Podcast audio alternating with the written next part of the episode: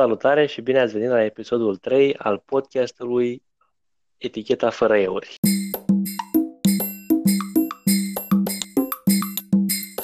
Bună seara, bună ziua, Andreea! Bună ziua! De unde ești acum? De unde ne suni acum? În, unde sunt? În uh, St. Pete, în Florida sunt, în stat. Foarte aproape de Dubai. Data trecută erai în Dubai. Foarte, nu foarte. E... Nu, nu foarte. Asta e următoarea stație de metrou? Da, da este cu peronul pe partea stângă. Ah, am înțeles. Și da. deci la tine e bună dimineața. Este. Bună dimineața. Bine, ok. Și atunci mai spunem bună seara, 13 septembrie.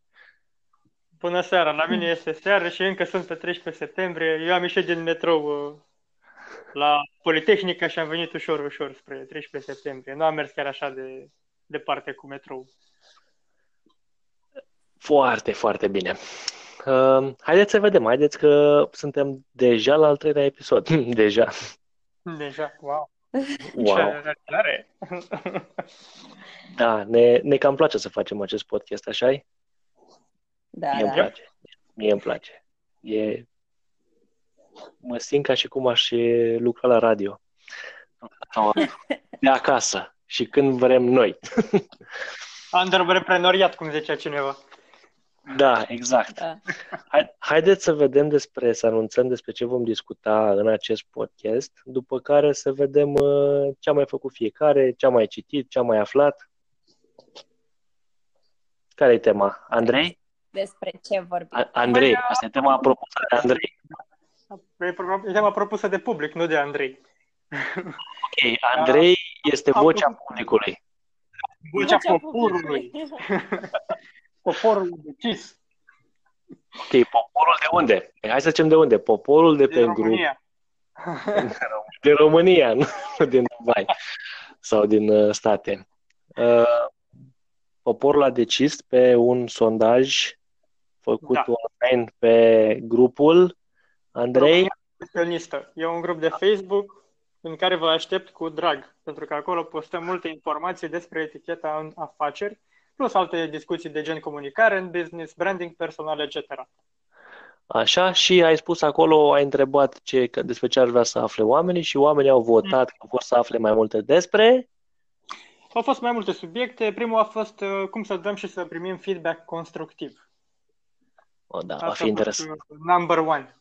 Așa că ne la asta și în datele viitoare eventual atingem și celelalte subiecte gen relațiile personale la serviciu și mai pusese încă un subiect care am văzut că deci, ok, o să... Atins. Cum să fi, ce înseamnă să fii un bun cetățean în secolul 21? Oh. Da, asta e tema interesantă. Deep. Da.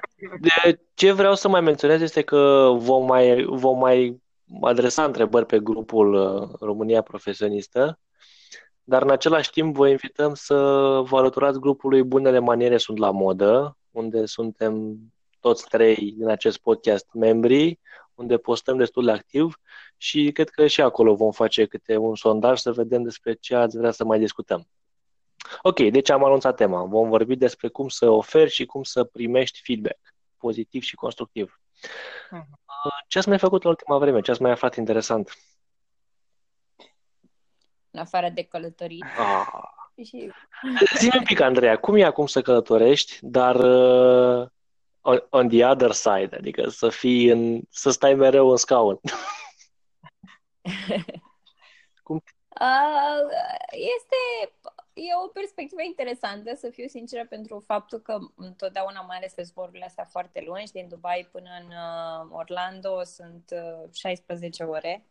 Uh, este ceva mai ușor să fii cabin crew pe zborurile lungi pentru că nu realizezi când trece timpul. Este foarte obositor, dar uh, am realizat că și stând pe scaun este și mai obositor. Uh, e, cred că cum merge industria, îi înțelegi pe uh, echipaj, înțelegi echipajul ceva mai bine, înțelegi cât de mult muncesc, îi respecti altfel, uh, realizezi mai bine cum merge serviciul și nu, e, cred că face parte din carieră faptul că remarci foarte multe detalii pe care alții poate nu le remarcă și apreciezi altfel nivelul de service. Dar uh, altfel...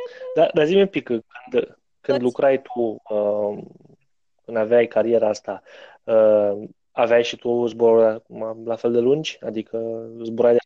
Da. În fiecare, când, dacă vorbește de aviația comercială, da, de pasageri, da. uh, în Emirates primești în fiecare lună un roster. Uh, rosterul uh, include zboruri diferite, destinații diferite în fiecare lună. Uh, Emirates zboară în peste 90 de destinații global, așa că uh, de foarte multe ori se întâmplă să ai în roster o destinație unde n-ai mai fost. Uh, zborurile lungi uh, spre state, de exemplu, nu ai voie să faci mai mult de, de două pe lună, pentru că este zborul foarte lung și uh, îți impactează cumva uh, fizic, te impactează sănătatea, pentru că zbori peste uh, stratul de ozon, de stratul de ozon este mai subțire acolo la pol și de asta am înțeles că nu e voie să zbor mai mult de două ori înspre state pe lună, dar uh, cam asta e singura diferență. Și da, am făcut foarte multe zboruri spre state când uh, zburam pentru Emirates și când zburam pentru familia regală. Sunt singur că o să ne mai povestesc despre asta. Eu îmi propun, eu îmi propun să te mai întreb despre asta în, în deschiderea podcasturilor noastre. Că mie mi se pare foarte interesant. Uh, eu ca și pasager, ce pot să văd și ce pot eu să înțeleg, uh, se pare foarte interesant ce ai făcut. Dar Mulțumesc. Acum și acum faci ceva foarte interesant, ești consultant internațional de etichetă și protocol. Nu? Uh, și da, protocolul este ceva ce nu uh, cred că am, am învățat din perspectiva meseriei și faptului că am, am lucrat foarte mult cu diplomați și familii regale uh, și am făcut parte din evenimente globale la un moment dat pentru că uh, sunt vizite de stat și uh, ești parte din, da. uh, din programul diplomatic, dar uh, nu este pasiunea mea. Pasiunea mea rămân, în, rămân oamenii și uh, relațiile interumane și atunci prefer să mă focusez mai mult pe maniere și pe uh, a împărtăși oamenilor diferențele culturale dintre diferite țări și diferiți oameni. Mai mult decât protocol. Dar da, protocolul e parte din, din experiență. Din vine la pachet, vine la pachet. Vine, vine la pachet, știi cum e, nu e, nu e felul meu uh, favorit de da, mâncare. Da, da, dar... da, trebuie să, da. Andrei, zine o noutate despre tine. Da. O noutate. A, în momentul ăsta, ce pot să zic, la mine e mai mult rutină, dar uh, învăț, studiez, exersez, mai sprijin diverse persoane pe partea de consultanță. Acum, ca un fapt divers, am uh, lucrez, de fapt ajut un tânăr de 16 ani să uh, se construiască în sfera asta de business și lucrez acum pe parte de ce înseamnă netichet și cum să trimiți uh, mail-uri astfel încât să creezi relații, nu neapărat doar tranzacții. Și el ajută partea asta să înveți un pic partea de vânzări, dar social selling, nu hai să te spam cu mesaje. da, Andrei, ce, ce aș vrea să ne povestești este cum, cum e să, cum te simți acum ca freelancer față de când ai fost angajat și trebuia să mergi de zi la serviciu? da. Uh, mie întotdeauna mi-a plăcut să am un pic de flexibilitate, uh, am o autonomie și uh, pe cât posibil să fiu cumva stăpânul propriului destin. Și de aceea un job fix multe ori vine la pachet cu o privațiune în ceea ce privește felul în care îți poți drămui timpul. Și asta este, pot să zic, criteriul, cred că cel mai important. Meu, am vrut efectiv să am control asupra, efectiv, felul în care eu îmi folosesc timpul în fiecare zi. Și de aceea, pentru mine, asta este, să zic, partea care îmi place cel mai mult acum. Se potrivește mai bine. Oh, da. Uh, faptul că pur și simplu, băi, am de luat o decizie, trebuie să mă duc undeva, am de organizat o întâlnire de business, nu mă blochează nimic să organizez în funcție de celelalte priorități. Și asta e lucru care îmi place cel mai mult. Eu pot să măsor uh, activitatea în funcție de priorități, nu în funcție de ora la care se întâmplă nu știu ce meeting. Adică eu îmi stabilesc toate lucrurile astea și e mult mai simplu. Da. Cred... Pe partea cealaltă, bineînțeles, uh, asta trebuie să răspund tuturor, uh, freelancing vine la pachet cu instabilitate. Și pentru cei care se gândesc să renunțe la 9 to 5, cum se zice, uh-huh. vă recomand ca, în primul rând, să aveți o pernuță de măcar 6 luni în care să puteți da subsistența, da? Deci o pernuță financiară de cel puțin 6 luni în funcție fiecare de costurile pe care le aveți pe partea de a vă susține propriul nivel de trai și în timpul ăsta să investiți foarte activ în a vă construi portofoliu. De fapt, ideal ar fi ca tu în momentul în care zici pas, deja să ai cât de cât construit portofoliu de clienți și așa mai departe, astfel încât această perioadă de tranziție doar să definitiveze schimbarea cumva. Asta, asta e situația ideală. Da. Uh, nu se va întâmpla întotdeauna. În cazul meu nu a fost neapărat așa. Uh, dar, uh, din nou, asta e genul ăla de decizie pe care trebuie să le asumi și să mergi cu ele mai departe. Da, foarte interesant. Da, hai să întrebăm ce e cel mai important. Cum ați sărbătorit voi Valentine's Day azi? A, pot să încep eu? Pot să încep eu? Că la mine e foarte... Te rog, te rog! Așa. Dacă ai ridicat așa frumos mâna. Da, ridicat mâna. Uh, Valentine's pentru bărbații căsătoriți este o zi ca oricare alta. Ea nu este joi. Facem lucrurile care le facem joi. ne iubim în fiecare zi. Ah, ce răspuns dezamăgitor. Stai jos. Și acum să vă întreb pe voi? Da, eu am întrebat așa că Andrei da, urmează, mai ales că Andrei a avut un Andrei, ce știm de la podcastul trecut. Andrei, ce ne poți zice? Ce ne poți zice? nu mare lucru. Um... Oh. ce nu ne poate zice mare lucru. Nota 4. Andreea, băieții te-au des- te-au dezamăgit. Mai, uh, apropo de podcastul trecut, da, a fost ok uh, întâlnirea, doar că, na, știi că ai unele perioade în care îți dai seama că, ok, e drăguț, dar nu poți neapărat să te dedici așa cum ți-ai dorit și mai degrabă zici, băi, decât să fac lucruri pe jumătate, mai bine stop și mă construiesc pe mine întâi. Băi, și eu asta am decis, practic. Uh, mi-am dat seama că sunt într-o etapă în care mai bine mă construiesc pe mine și mă pregătesc pentru momentul în care eu mă simt că eu ca bărbat pot să ofer ceea ce îmi doresc să ofer pentru o femeie. Și asta am făcut și azi. Am investit în a mă construi în direcția aia. Sună foarte bine. Și ce te-ai dorit tu să oferi unei femei? Oh, oh? that got deep quick, um, Băi, uh, acum dacă tot discutăm lucruri de acestea foarte profunde... Uh... Este o introducere foarte lungă la acest podcast. Sper să, rămână, este, este. Sper, sper să rămână lumea până, până la subiectul zilei. Da, uh, spune, spunem în 5 minute ce avem de spus și gata. Da. La final. Da. Exact. da. Uh, băi, uh, pe de-o parte, nu știu, mie mi se pare că eu, ca și membru într-o relație, trebuie ca eu, în primul rând, să am lucrurile mele aranjate cât de cât. Adică să am, totuși, știi, traseele destul de clare și acea parte de care zicem de stabilizare.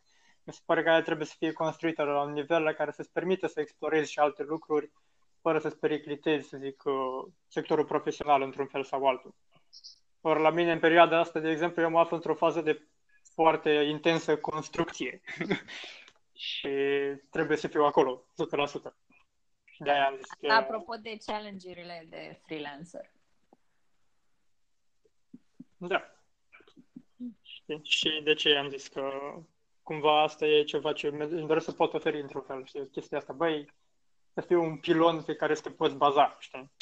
Și în momentul ăsta nu simt că pot să ofer exact chestia asta pentru simplu fapt că sunt eu prea concentrat pe ce am de construit. Și asta e un aspect. Da? Doi, eu am, îmi doresc să ajung la un anumit lifestyle. Și la momentul ăsta nu sunt acolo unde îmi doresc să fiu. Și cumva uh, am zis, băi, știi ce, hai să construiesc până ajung mai aproape de lucrul ăla, să fiu măcar la un 70-80% din ținta aia pe care eu mi-o propusesem. Nu am chef să dau acum toate detaliile în sensul ăsta, dar uh, uh, ce vreau să zic este că, na, personal am zis, băi, știi ce, vreau să mă construiesc să ajung măcar la un 70-80%, adică deja să văd că sunt bine pe direcție și de acum e doar o chestiune de să întreții momentul. Și de aceea am zis, ok, hai să construim lucrurile astea, să, să devin eu genul ăla de bărbat când mă uit în oglindă să zic, da, băi, e bărbat bine. Știi? Mm. și după aceea o să-mi bat capul și cu altele. Da, ne-a plăcut. Este women approved mesajul. Adrian, mai ești cu noi? Mai sunt, mai sunt, mai sunt. Ascult foarte. Noroc cu Adrian că ne ține in check. Da, da, da. Ok, mergem la subiectul zilei sau uh, serii? Hai să mergem. Noi trebuie să răspundă și Andreea cum s-a bucurat de Sfântul Valentin. Păi la mine este încă dimineața, așa că Sfântul Valentin urmează să se desfășoare. Oh, și nu, poate, nu poate să dea planurile, nu ne poate spune înainte de se întâmpla. Așa e. Asta ne spune la celălalt podcast. Da, întrebăm la următorul podcast. exact. Ok. Haideți să vedem cum, cum uh, oferim și cum cerem feedback. Mai ții minte, Andrei, acum vreo 2 ani, cred, uh, am avut noi un seminar gratuit și a venit cineva la noi să ne dea feedback. Nu știu dacă mai ții minte. Și ne-a spus... Acel domn uh, ITist, cred, care era foarte... Nu, nu, nu, nu, nu, nu, nu, nu era o doamnă. Și ne-a, a început feedback-ul zicând în felul următor. Da, știți, um, vreau să, adică a făcut o, introducere foarte lungă să ne dea un feedback constructiv, pentru că nu, avea un feedback constructiv. Și era atât de, era atât de cumva să nu ne jignească, să, să nu ne supărăm cumva. Mi s-a părut o situație interesantă. Pentru că explicația, doamne a zis, da, știi că în ziua de astăzi foarte multă lume se supără când dai feedback constructiv. Ar trebui să ne supărăm la feedback constructiv? Uh, nu. Asta și eu nu. Adică mi se pare așa un fel că atunci când primești feedback constructiv, ți se oferă, e ca un fel de dar pentru mine. Uite, un cadou din partea mea pentru tine, uh, cred că ai putea să îmbunătățești asta. Din perspectiva mea se vede cu tare lucru care merită îmbunătățit. Acum cred că problema este la cum reacționezi când primești feedback constructiv. Nu? Mm-hmm. Este și cred că e un mare challenge pentru generația noastră să primim uh, feedback, pentru că noi suntem genul de generație care am căutat întotdeauna o validare instantă. Adică ne așteptăm ca ce facem să fim întotdeauna uh, sprijiniți, este, suntem și cred că generația de după noi este chiar un, un pas și mai sus de atât, în care da, tot timpul trebuie să fim susținuți și motivați și uh, și ne descurajăm când nu primim acea... Cheerleaders. Da, exact, și ne descurajăm când nu primim acea susținere pe care o vrem... Uh, generația, generația social media. Generația social okay. media, da. Uh, pentru că, deși ce înseamnă generația social media, uh, este fix drogul ăla care creează dopamină. Noi de asta suntem de dependenți de like, de inimioare pe social media. În momentul în care ai postat o fotografie, noi căutăm feedback-ul ăla pozitiv, căutăm gratificarea aia instantă, validarea faptului că suntem super, că toată lumea ne place, toată lumea aprobă felul în care trăim viața, felul în care arătăm. Um, este destul de interesant să, să observi psihologic cum s-a dezvoltat generația, pentru că suntem în același timp și generația care uh, în ziua de în viața de zi cu zi uh, avem cel mai mare număr de oameni care afirmă în gura mare că nu, nu ne pasă ce cred oamenii despre noi. Pe când dacă intri pe ecran, este total opusul. Nu ne pasă cel mai tare ce crede lumea despre noi. Da, da, exact, exact. Da, bine, asta Da.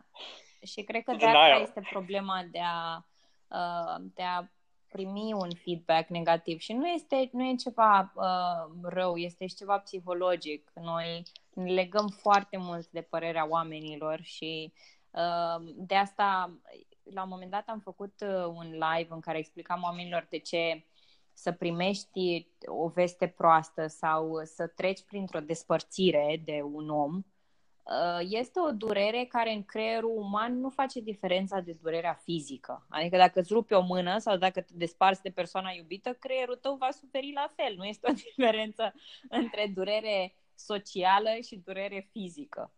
Uh, diferența este că noi nu putem retrăi o durere fizică, pentru că în durerea socială ne, ne dărâmă cu totul, pentru că o putem retrăi și noi o facem iar și iar, Uh, ne amintim de momente triste din viața noastră cât un pic, în special femeile tind să, să simtă nevoia să retrăiască.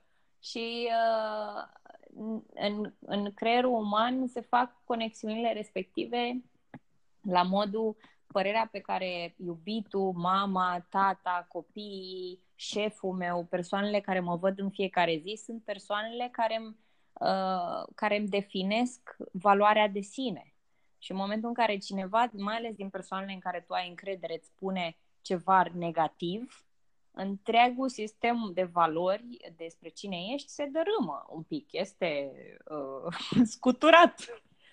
Și uh, din punctul ăsta de vedere, cred că este greu pentru oameni să, uh, să depășească limitarea asta umană și să, să-și spună, știi ce, sunt încă valoros și este cum ai spus și tu, um, Adrian, este șansa mea de a crește ca om. Da, bine, aici depinde și de livrare.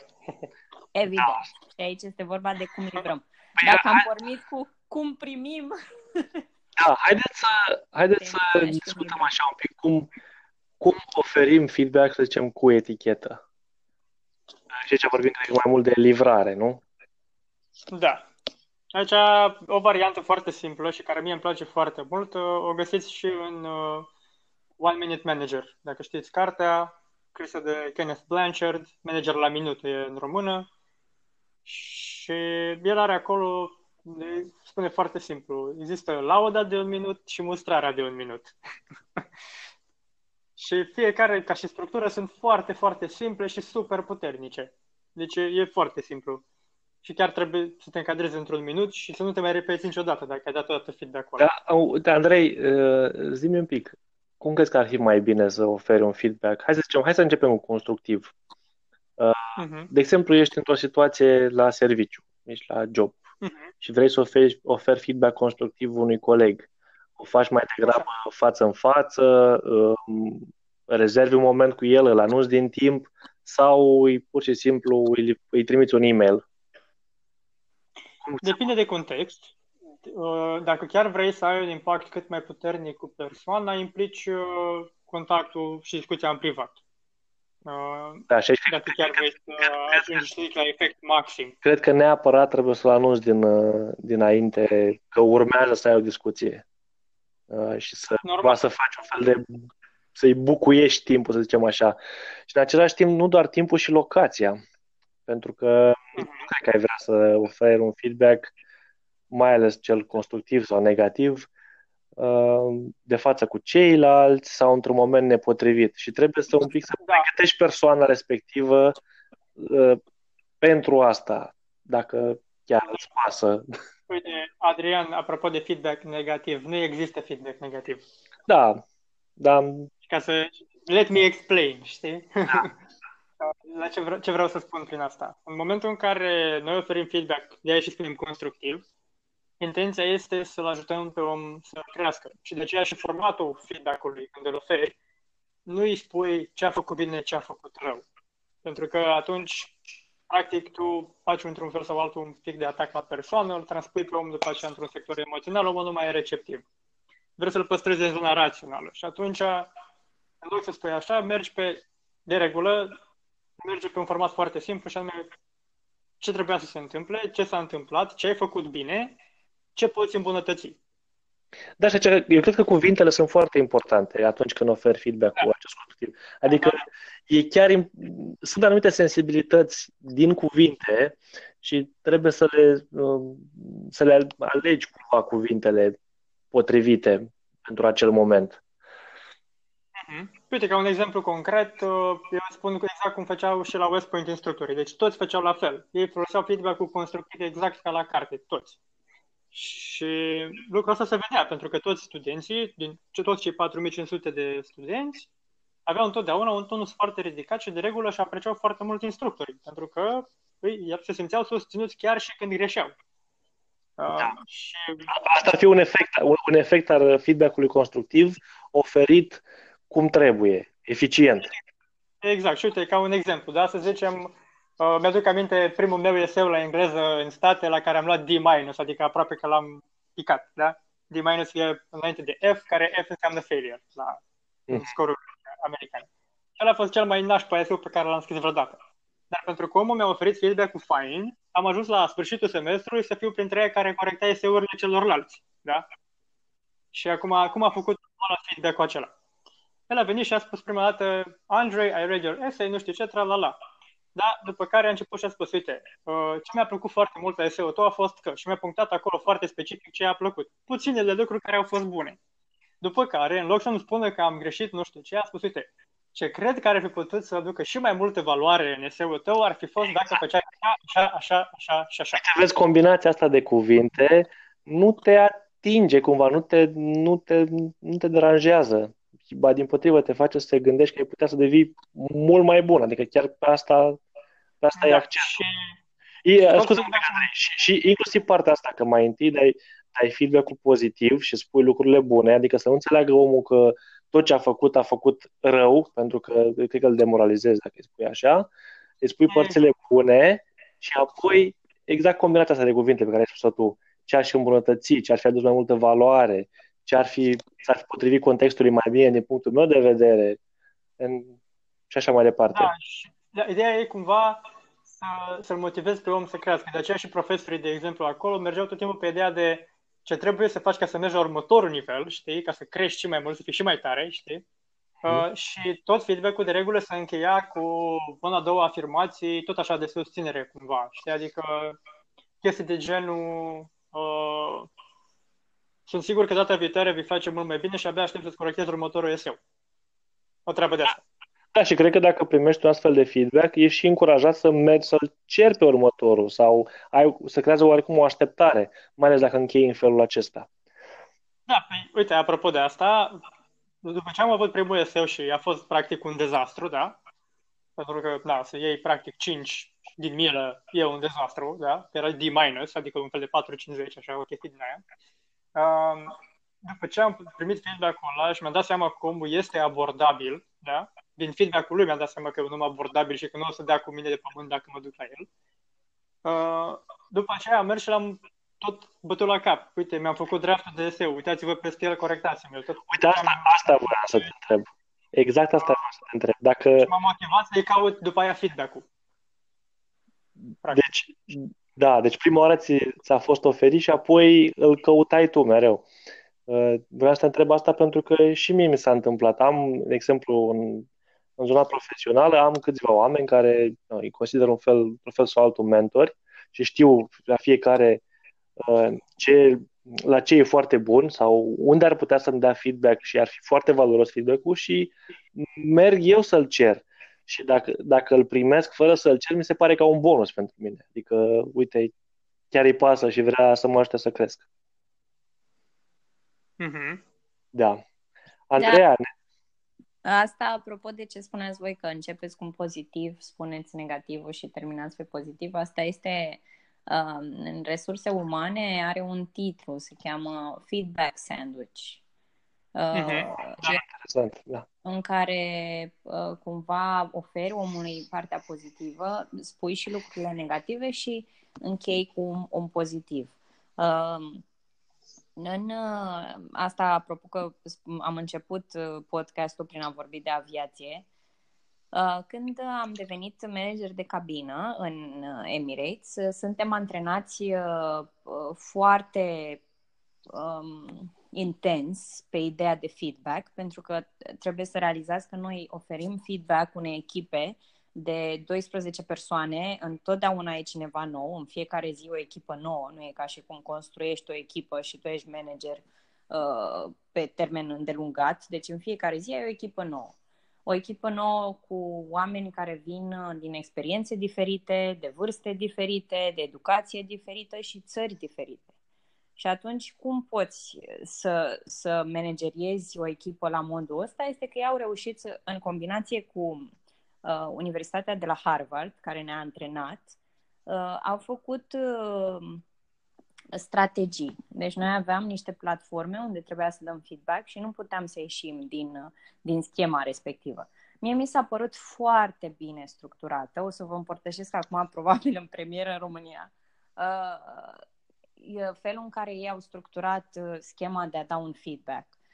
Um, primul pas pe care trebuie să-l faci când dai un feedback la modul respectiv, asta e ceva ce voi ați punctat la un moment dat, niciodată nu dai în public. Întotdeauna întrebi persoana respectivă dacă este ok să vorbim acum sau când este un moment oportun să purtăm o discuție. E disponibil sau când e disponibil. Trebuie să, să te asiguri întotdeauna că persoana care îi dai un feedback uh, se simte confortabil și este o dovadă de de politețe, de considerație față de un alt om întotdeauna și când dai un apel cuiva la telefon, eu încep prin a întreba dacă este un moment bun să vorbim. Oamenii uită să mai facă asta, adică am văzut foarte mult și din sales, oameni care sună de la să-ți ofere tot felul de promoții de la bancă sau ceva, nimeni nu întreabă e un moment bun să vorbim sau foarte rar. și 10 minute în telefon și poate chiar nu ești în stare, faci ceva, nu exact. poți să fii este da. un punct pe care oamenii n-ar trebui să-l sară niciodată. Da, corect. Uh, odată ce ai sărit de pasul ăsta și persoana îți spune da, este ok. Uh, ceva ce managerii uită să facă este să ia responsabilitate față de feedback-ul pe care îl oferă. Uh, asta înseamnă că trebuie întotdeauna să spui eu am observat că. Uh, nu poți să spui cuiva am auzit de la colegul nu știu care că ai făcut așa ceva. Uh, atunci promovezi o cultură de bârfă în organizația ta. Tu, ca manager, în momentul în care spui am auzit de la o vrăbiuță că tu, tu ai făcut ceva greșit, este deja un pas foarte prost pentru o organizație cu totul. Um, trebuie întotdeauna să-ți păstrezi responsabilitatea față de ceea ce afirmi în feedback-ul tău. Ehm, de asta eu nu recomand ca oamenii să se ducă așa foarte random și să ofere, să pună foarte multă emoție în, în feedback. Trebuie să te calmezi și atunci când vrei să oferi o veste proastă sau când sunteți foarte nervoși, recomand să scrieți e mail pe care vreți să-l scrieți, dar niciodată să nu-l trimiteți când sunteți nervoși. Salvați ca draft, întoarceți-vă asupra lui când sunteți mai puțin nervoși. Ehm, este este ceva ce o să vă salveze în viitor uh, cariera, vă promit. Uh, da, da. Ăsta este pasul al doilea. În momentul în care spui am observat că și ești foarte specific în ceea ce spui. Um, următorul pas, acum depinde de cu cine ai de-a face. Oamenii câteodată simt nevoia să, se, să fie foarte defensiv, pentru că feedback-ul pe care noi îl dăm în Emirates și pentru care suntem testați, repet, de oameni care sunt veniți de la Harvard, um, ni se dau diferite scenarii și scenariile sunt foarte inconfortabile, adică la modul că trebuie să dai feedback cuiva că uh, legat de miros corporal, de faptul că cum uh, impactează asta echipa. Adică sunt situații foarte jenante, foarte grele. Andreea, uh, scuze-mă că da. vreau să te întreb ceva și nu vreau să, să uit. Uh, dacă ne poți spune un pic și despre, dacă există, nu știu dacă există diferențele culturale în, în a da și a, în a oferi și a primi feedback. Este. Da, cu siguranță există, uh, nu neapărat de a, de a primi. Oamenii primesc feedback la moduri foarte diferite. De asta și s-a format structura respectivă în colaborare cu cei de la Harvard. Pentru că erau culturile atât de diferite încât nu era posibil să oferi un feedback constructiv uh, care să funcționeze universal. Um, de ce spun asta? Pentru că și o să vă dau exemplu concret. Când uh, dai feedback uh, unei persoane din Asia, um, japonezii, de exemplu, sunt uh, instruiți cumva ca niciodată să nu răspundă înapoi sau să uh, să zică ceva în fața unui superior. Uh, și ce se întâmplă e că ei te ascultă și după care uh,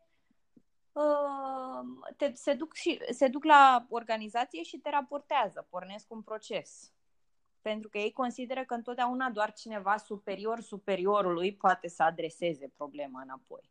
Și atunci este o, devenea o foarte mare problemă în companie. Este strict o, o, un atribut legat de cultură. Uh, în Asia nu se vorbește înapoi uh, unui superior. Și atunci trebuia să le ofere o platformă în care în momentul în care dai feedback, ei au, se simt confortabil să, să primească feedback-ul respectiv și să-l înțeleagă.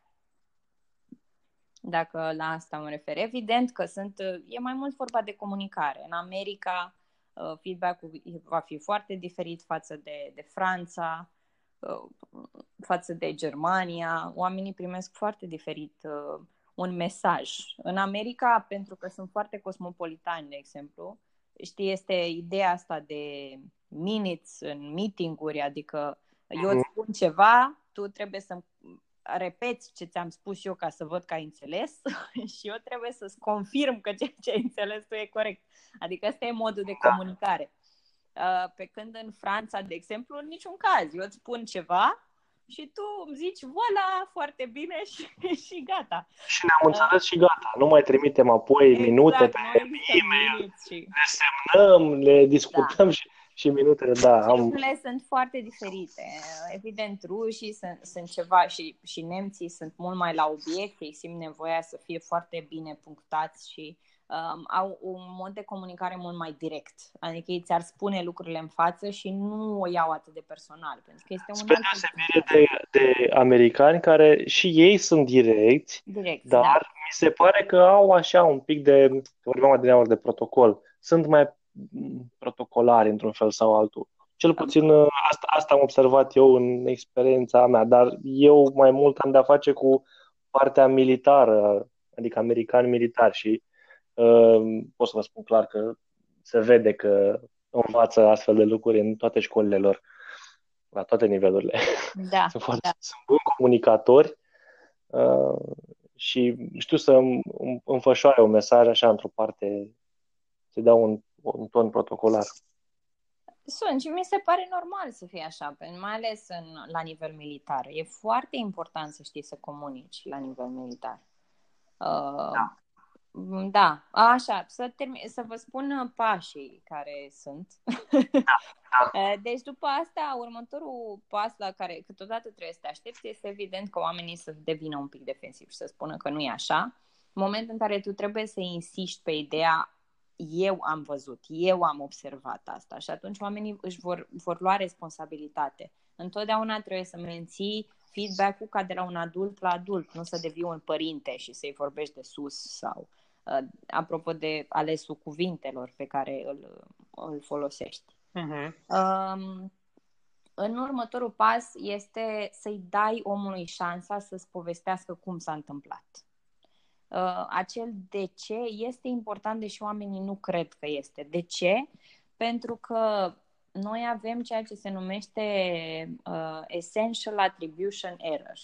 Uh, adică momentul în care, de exemplu, ești la uh, semafor în mașină.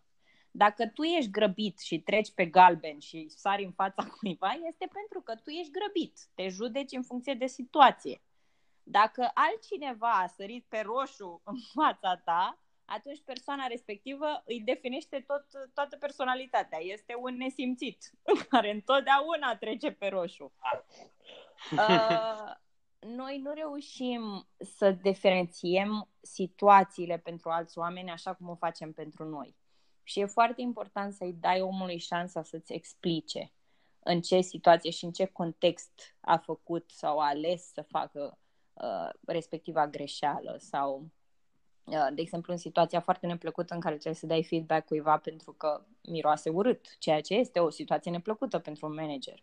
Uh, trebuie să, să-i dai, să-i dai uh, evident fiind într-un context în care el se simte confortabil să vorbească, să, să îi spui că tu ai observat și să-i dai șansa să-ți spună am trecut prin asta, trec printr-un uh, poate tratament hormonal, uh, poate sunt situații pe care trebuie cumva, trebuie să-i arăți că ești de partea lui și vrei să-l ajuți. Uh, și oamenii se vor deschide odată ce văd că ești interesat și vrei să înțelegi situația. După ce ai trecut de, de partea asta, următoarea etapă este să, să-l întreb cum crezi că asta impactează oamenii din jur și ce putem face ca situația să se îmbunătățească. Adică cum crezi că asta, că situația respectivă impactează colegii. Și atunci el va spune probabil că nu se simt confortabil dacă simt mirosul respectiv și îmi creează și mie o, o, un, uh, o primă impresie proastă. Și oamenii spun, dacă se simt confortabil și îi rogi și îi întrebi, oamenii îți vor spune, îți vor da ei răspunsurile. Nu trebuie tu să-i spui, uh, îți dai seama dacă tu miroși urât, ce urât se simte în organizație și să-l faci să se simtă și mai prost. Oamenii sunt oameni și trebuie să le acorzi nu numai prezumția de nevinovăție, dar faptul că oamenii gândesc cu creierul lor și știu de ce este o situație neplăcută.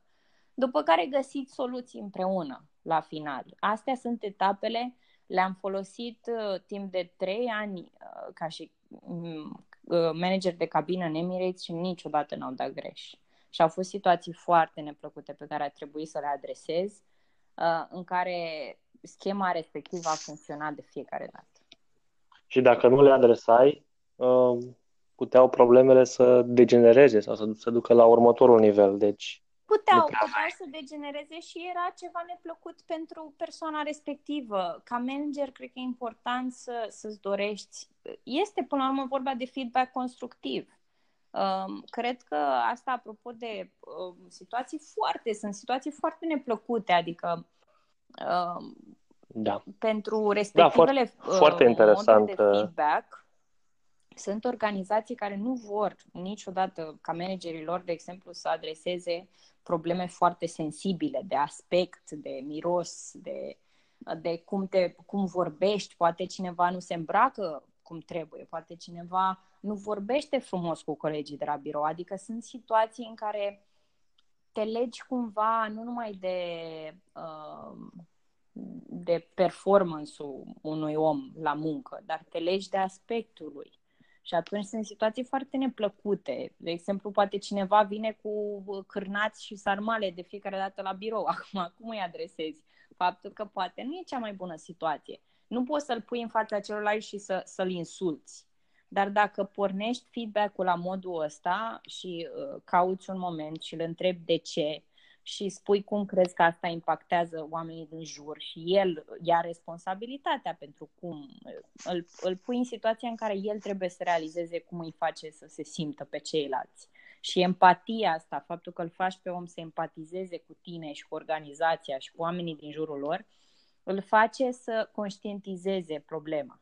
După care găsiți soluții împreună. Îl întreb ce am putea să facem. Poate, uh, poate de exemplu, dacă îți ofer uh, mai mult timp pentru uh, lunch break și te duci tu să mănânci separat.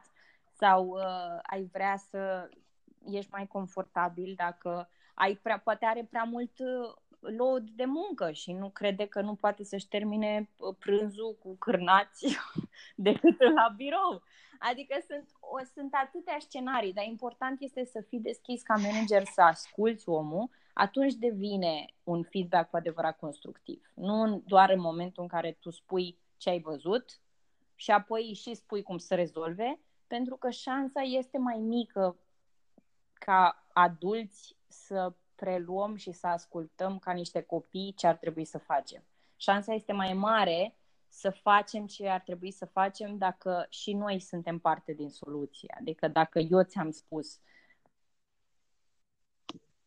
de exemplu, dacă eu te întreb cum crezi că am putea să remediem situația respectivă și tu îmi dai una, două soluții, adică îmi spui, poate dacă aș avea mai mult timp să mănânc, poate dacă aș avea uh, o oră în plus în care, sau poate dacă am un cupon să mă duc la breakfast să mănânc sau am o lipsă de proteine sau orice. Important este să, să lași pe om să se responsabilizeze față de soluția la care ajunge. Ajung, ajungeți. Ah. Da, aici uh, un cuvânt cheie apropo de relația lider, echipă, este, cred că, parteneriat. Uh, da. Asta e o chestie super importantă și ziceam mai devreme de One Minute Management. Același autor a scris și Leadership and the One Minute Manager și specifică exact chestiunea asta. Orice lider în raport cu oamenii din echipa lui, el nu e ca un vultur pleșuv care vine, știi, și stă așa deasupra ta și când face o gafă, bang, vine și ți-o dat în cap. Nu merge.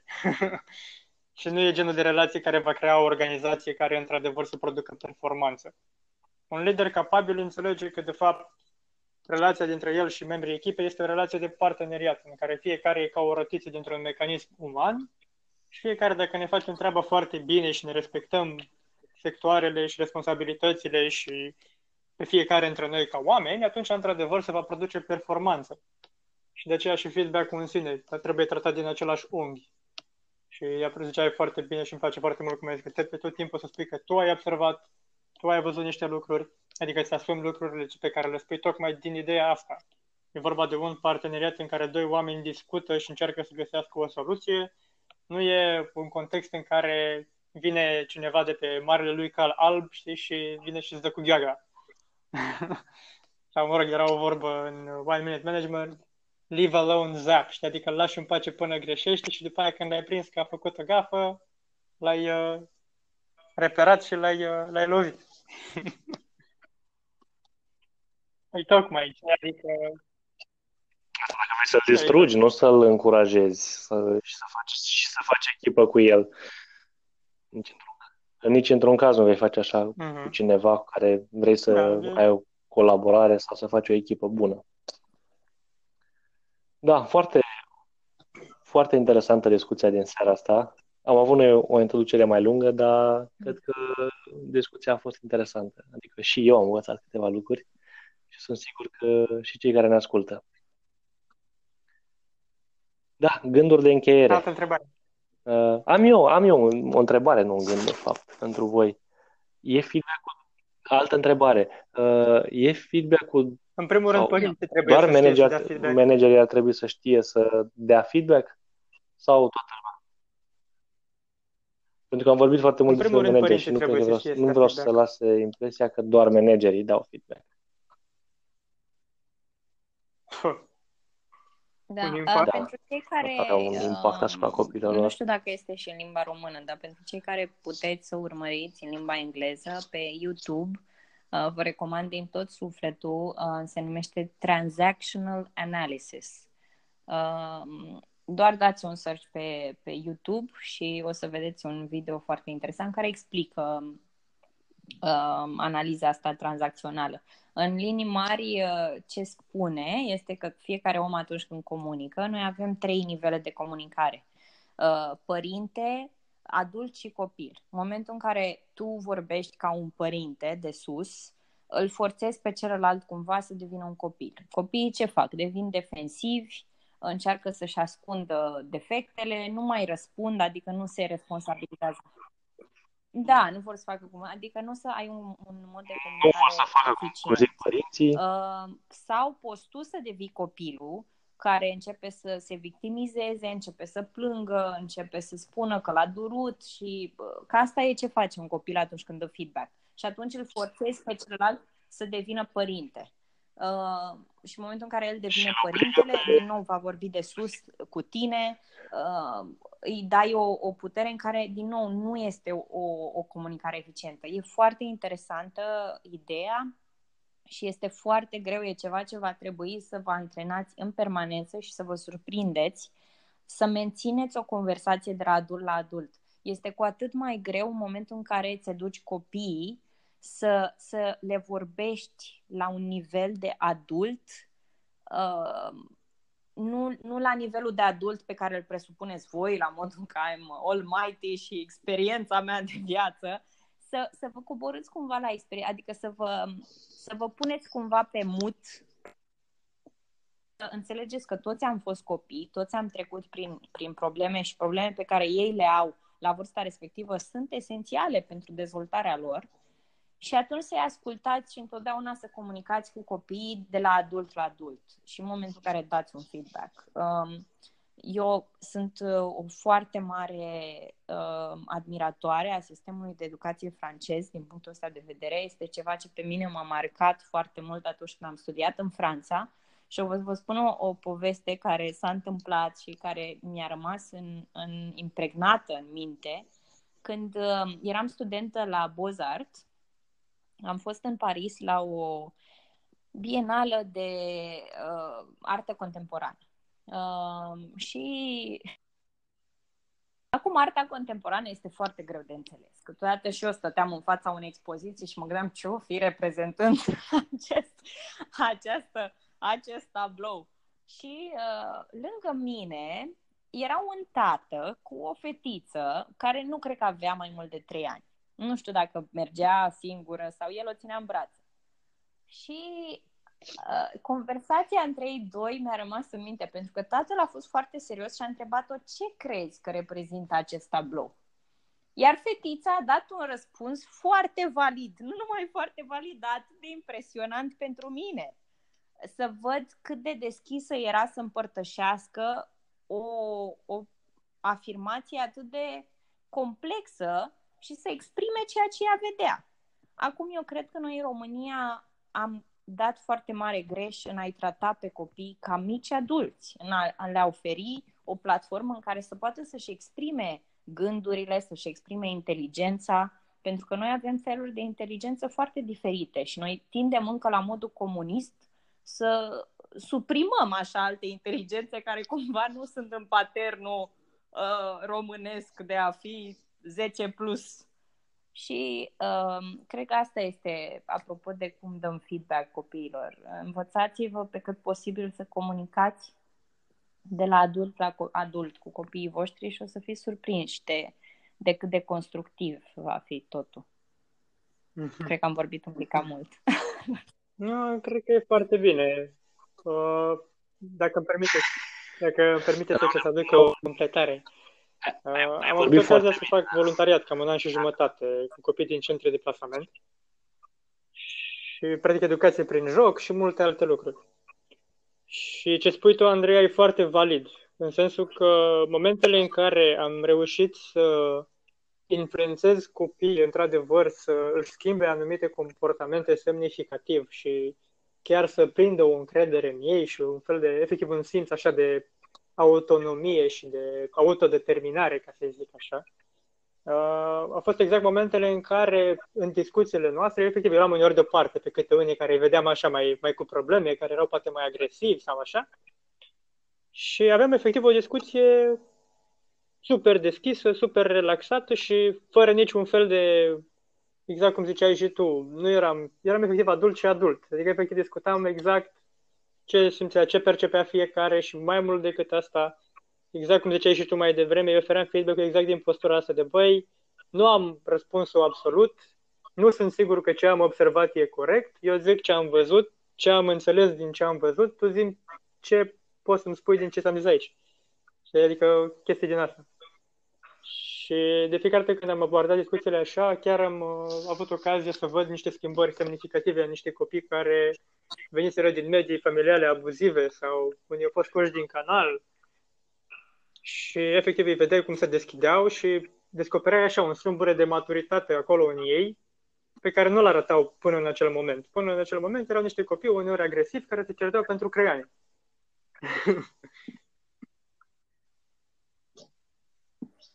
Da.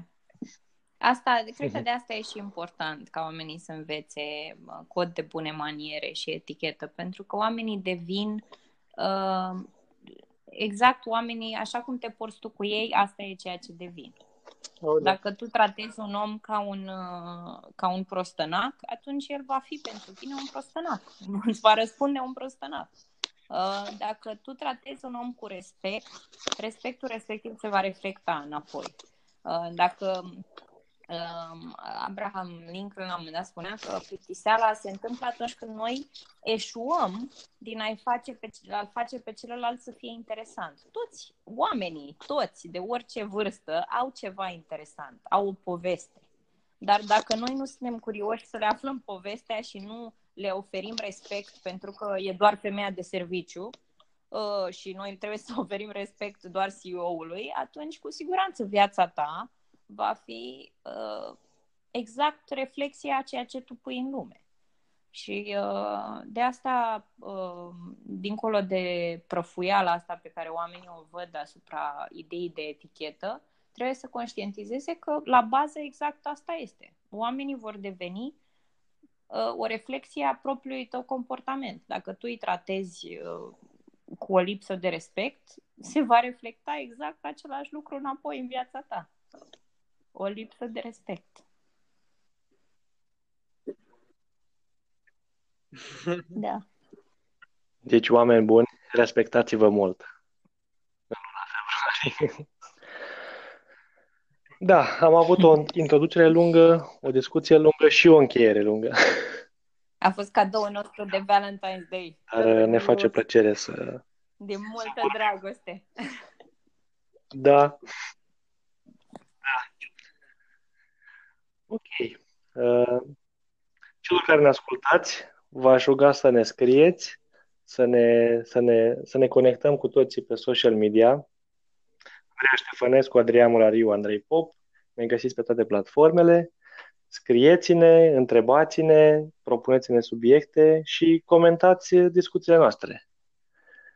Iar noi, da. Team A, punem punct aici podcastului, episodului numărul, numărul 3 și ne vedem în episodul numărul seară 4. Bună. O zi frumoasă pentru ceilalți pe celelalte fosturi O seară bună! Mulțumesc!